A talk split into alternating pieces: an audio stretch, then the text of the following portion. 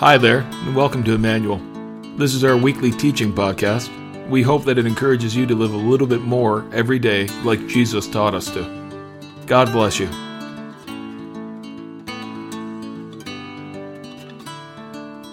Well, as we read, Matthew was a tax collector, and Jesus finds him at his collector's booth. And Matthew would have gotten his job by being the highest bidder, so he'd have competitors that wouldn't like him very much. And Matthew worked for the enemy. He worked for the Romans, and the Romans were in power. They were conquerors over the Jewish people.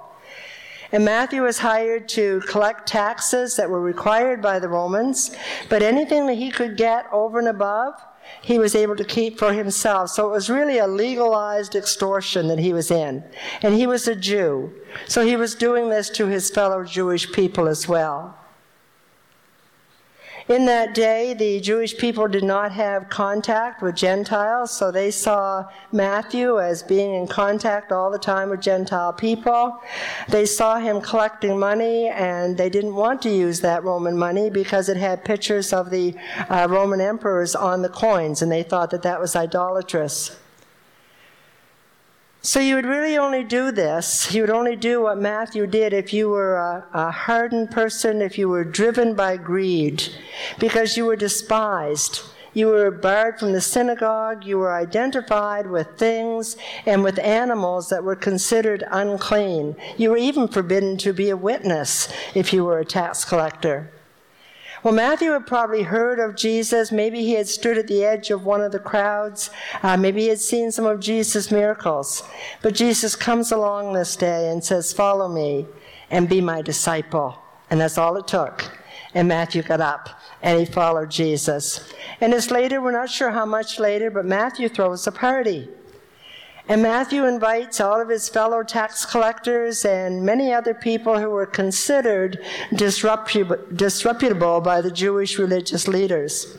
And he invites Jesus and his disciples. And at that time, uh, reading into the Gospel of Matthew, there would just, would just have been the four Peter and Andrew and James and John.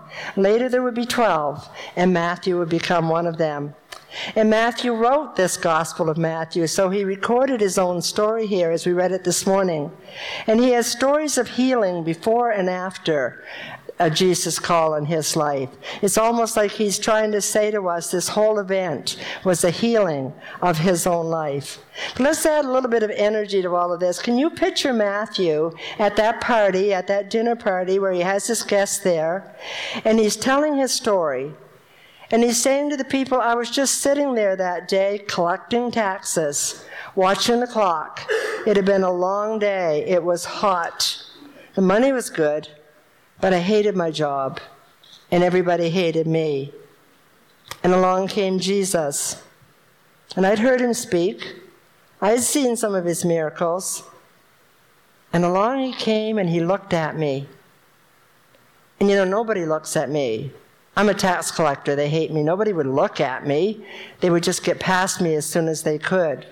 But Jesus looked at me and he said, Follow me and be my disciple. Well, Jesus didn't have to ask me twice. I was out of that booth and I was walking along beside him and I was kind of jumping and skipping and hopping behind him when he wasn't looking. He wanted me. Can you imagine that Jesus wanted me? And my life changed at that very moment and it was party time. This was a Matthew and his friends' block party with a bouncy castle and face painting and lots of good food. Because Matthew was celebrating not his birthday, but his brand new life. Tony Campolo, biblical writer, speaker, he wrote a book entitled The Kingdom of God is a Party. The kingdom of God is a party. Matthew could have written his own book on that. In fact, actually, he did. He wrote the gospel. But the Gospels are such good news because they are the news of Jesus come to earth and the joy and the life and the real life that Jesus brings.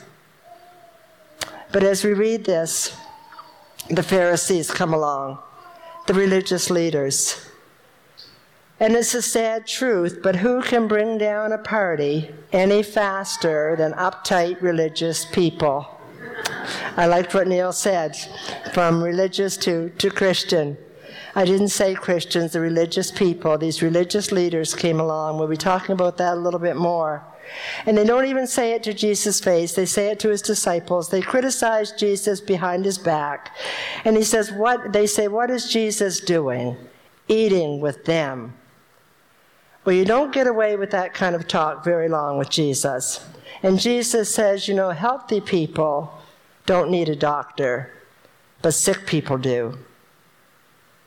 And then he added, and it was a quote that he quoted from the prophet Hosea. And Hosea at that time was speaking for God, and the verse is in your bulletins. And the quote that he says, I want you to show love, not offer sacrifices. I want you to know me more than I want burnt offerings. Jesus says, Now go and learn the meaning of that scripture verse.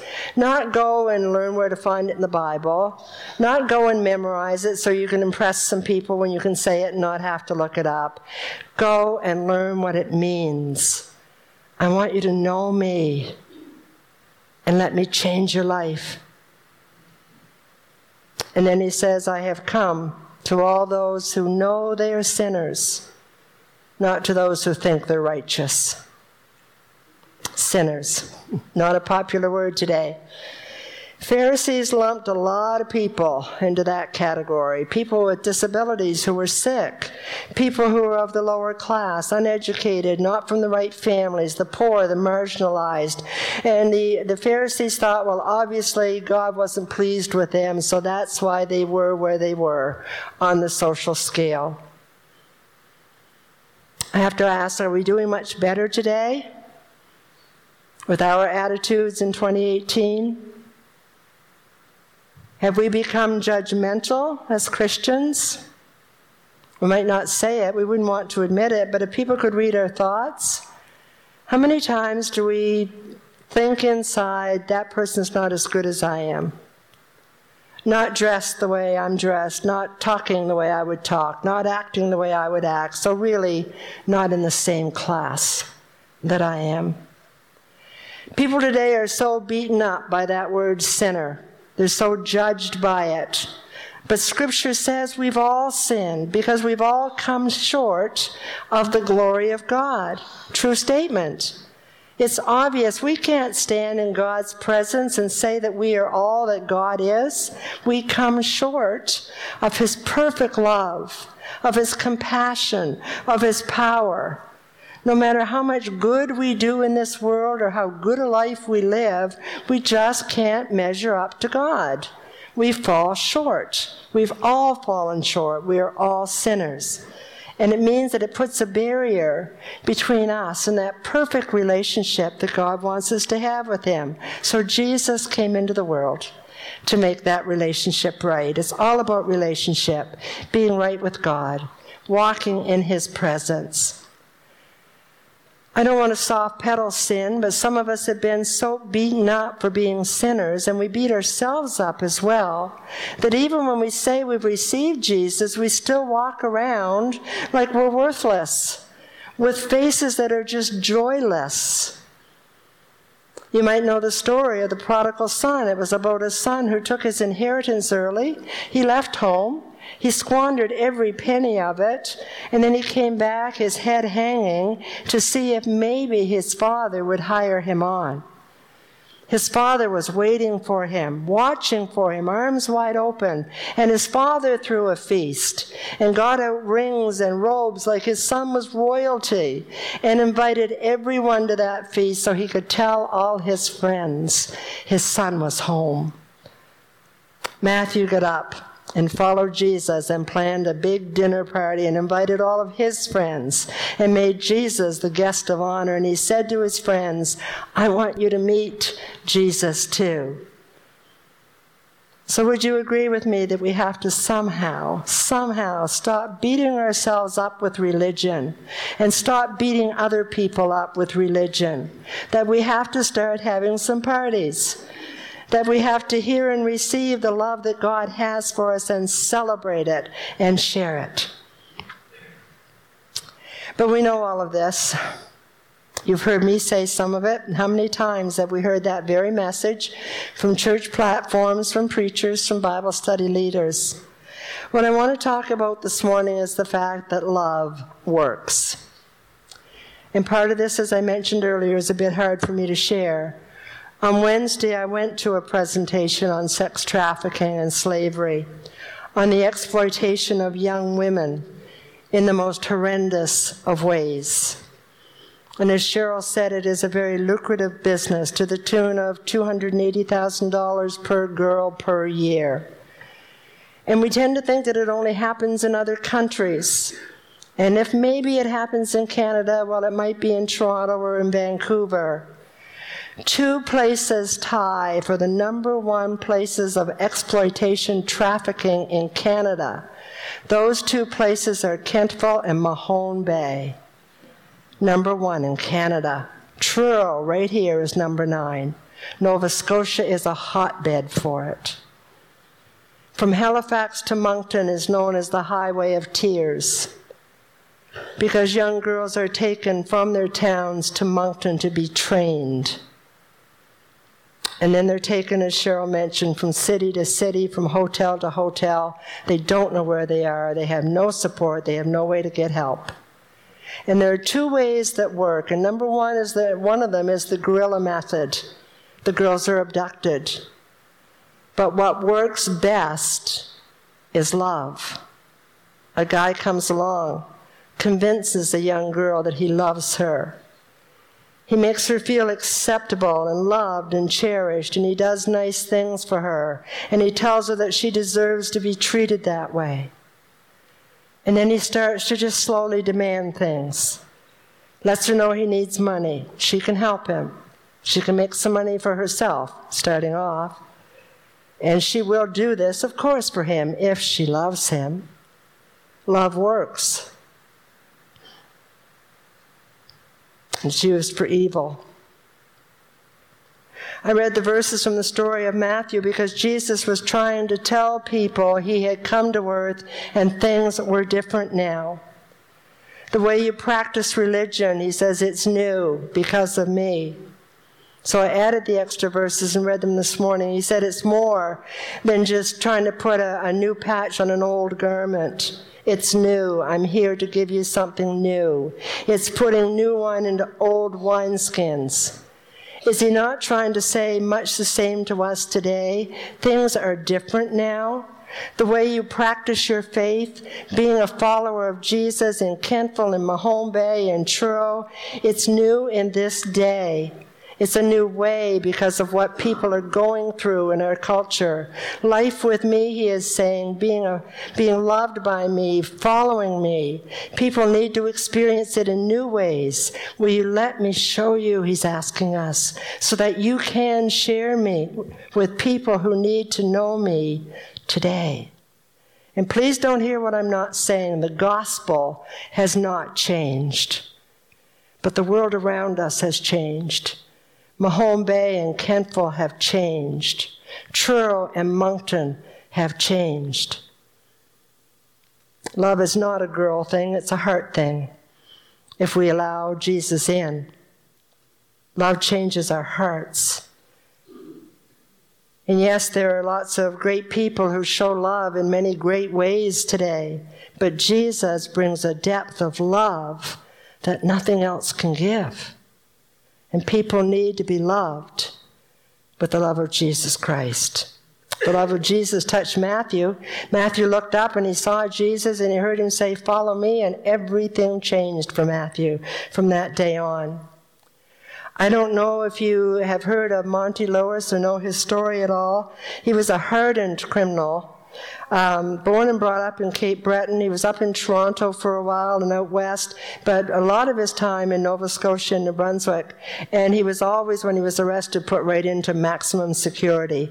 And the guards absolutely hated to see him arrested. He was such a violent criminal. But one day, an officer from the Salvation Army had the courage. Monty Lewis was naked down in solitary confinement and a Christian Salvation Army officer went down to where he was and said, Monty, Jesus loves you. And that's all it took. And Monty was never the same again. And he spent the rest of his life sharing his testimony with criminals and everybody else who would listen about Jesus. And I heard him speak and I read his small book about his life. Love changed that hardened criminal.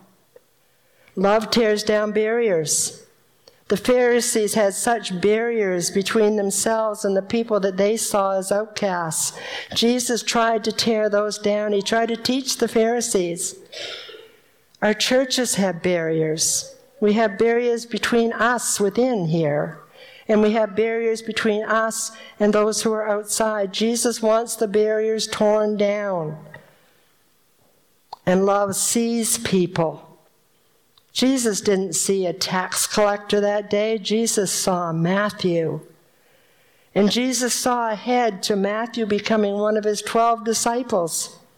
And Jesus saw the Matthew who would tell his story to everyone who would listen, the story of the day that Jesus called him. Jesus saw the man who would write the Gospel of Matthew, written by a tax collector. It became the most popular gospel of the early church. Jesus sees you, Jesus sees me, He sees us, He loves us as we are, and He sees us as He wants us to become. And we are the church, and I believe we are moving forward. Love one another, Jesus says. Love one another. Love one another as I have loved you, and love others. Share my love, model it. Love others here and inside this church. Love people outside as I have loved you. And love heals. That verse where Jesus says, The healthy don't need a doctor, those who are sick need a doctor. If there were an epidemic in the town, our doctors wouldn't go into quarantine, they would go out amongst the sick. We have to stop quarantining ourselves in our churches and go out and take his love. People need the healing of genuine love, the love of Jesus, the love of Jesus shown through us. I was going to have the messages in September on the theme of asking forgiveness, saying that we are sorry, asking one another for forgiveness, asking God for forgiveness. And I thought maybe I was getting off track this week, but then I looked at the events that we've had going to that presentation on, on um, exploitation, our history wall. And this past week, our Jewish brothers and sisters have celebrated the Day of Atonement. And for them, it is the biggest event of the whole Jewish year. It's like Christmas and Easter. If they missed anything, they would not miss the Day of Atonement. And it's a day where they fast. Most of the day they spend in the synagogue, they confess. They say they're sorry.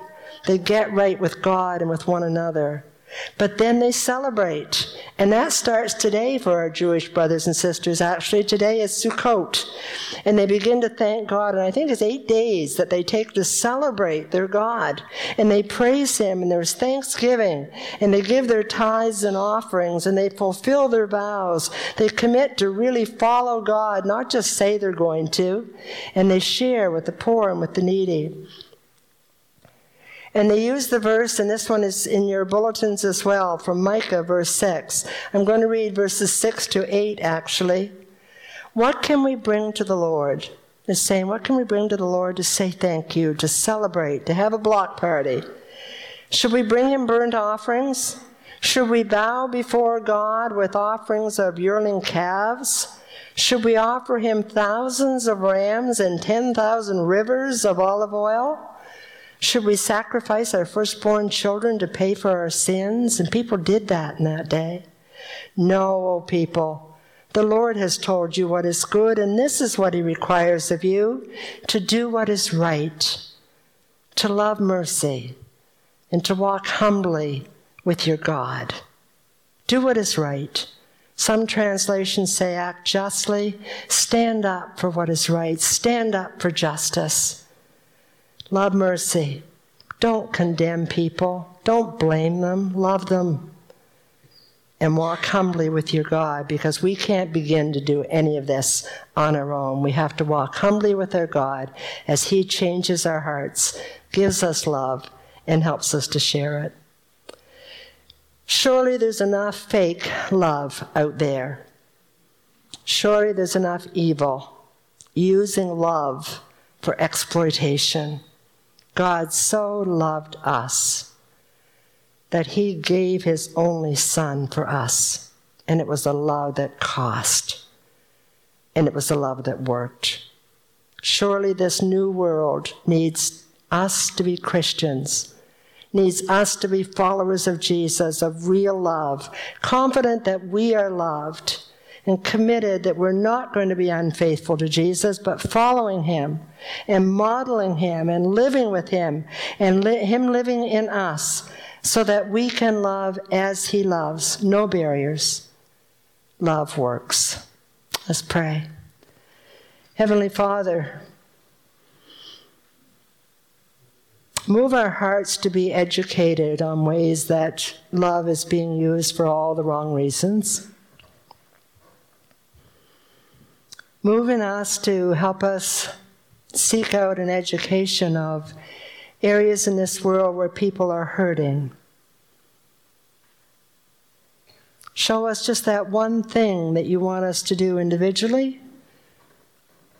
Show us that one thing you want us to do as a church. That we would act justly and love mercy as we walk humbly with you. Help us this morning to receive your love and help us to share your love with all those that we meet. And God, we say thank you so much this morning for your Son and for who you are in our lives. In Jesus' name, amen.